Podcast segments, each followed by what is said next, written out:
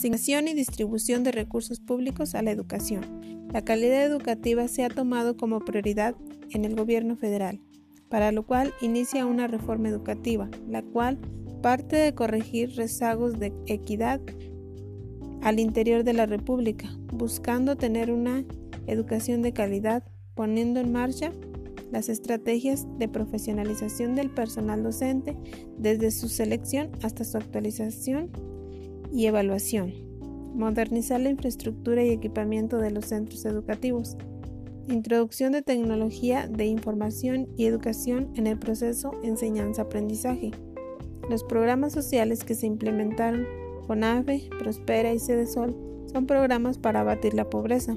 Asimismo, la Secretaría de Educación Pública puso a disposición de todos y cada uno de los estudiantes una serie de becas destinadas a apoyar de forma económica y que son otorgadas dependiendo del nivel educativo. Los mandatarios tienen una tarea muy importante que es administrar de forma correcta y eficiente un recurso escaso. En el erario federal recae la materia de las actividades programadas debido a que en él se concentran los mayores ingresos de la nación.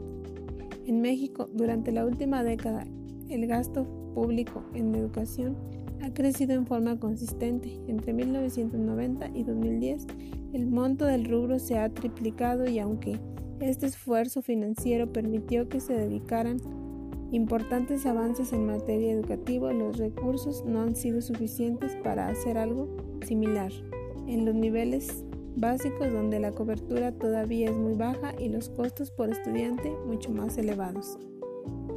En la asignación de mayores recursos a la educación es fundamental resolver diversos problemas que permiten hacer más eficiente el uso de los recursos que destinan el sector. Algunos de ellos son altas tasas de reprobación, abandono y eficiencia terminal, uso inapropiado de la evaluación en el sistema educativo, carencia de modelos de planeación acordes a los cambios que experimenta la demanda educativa.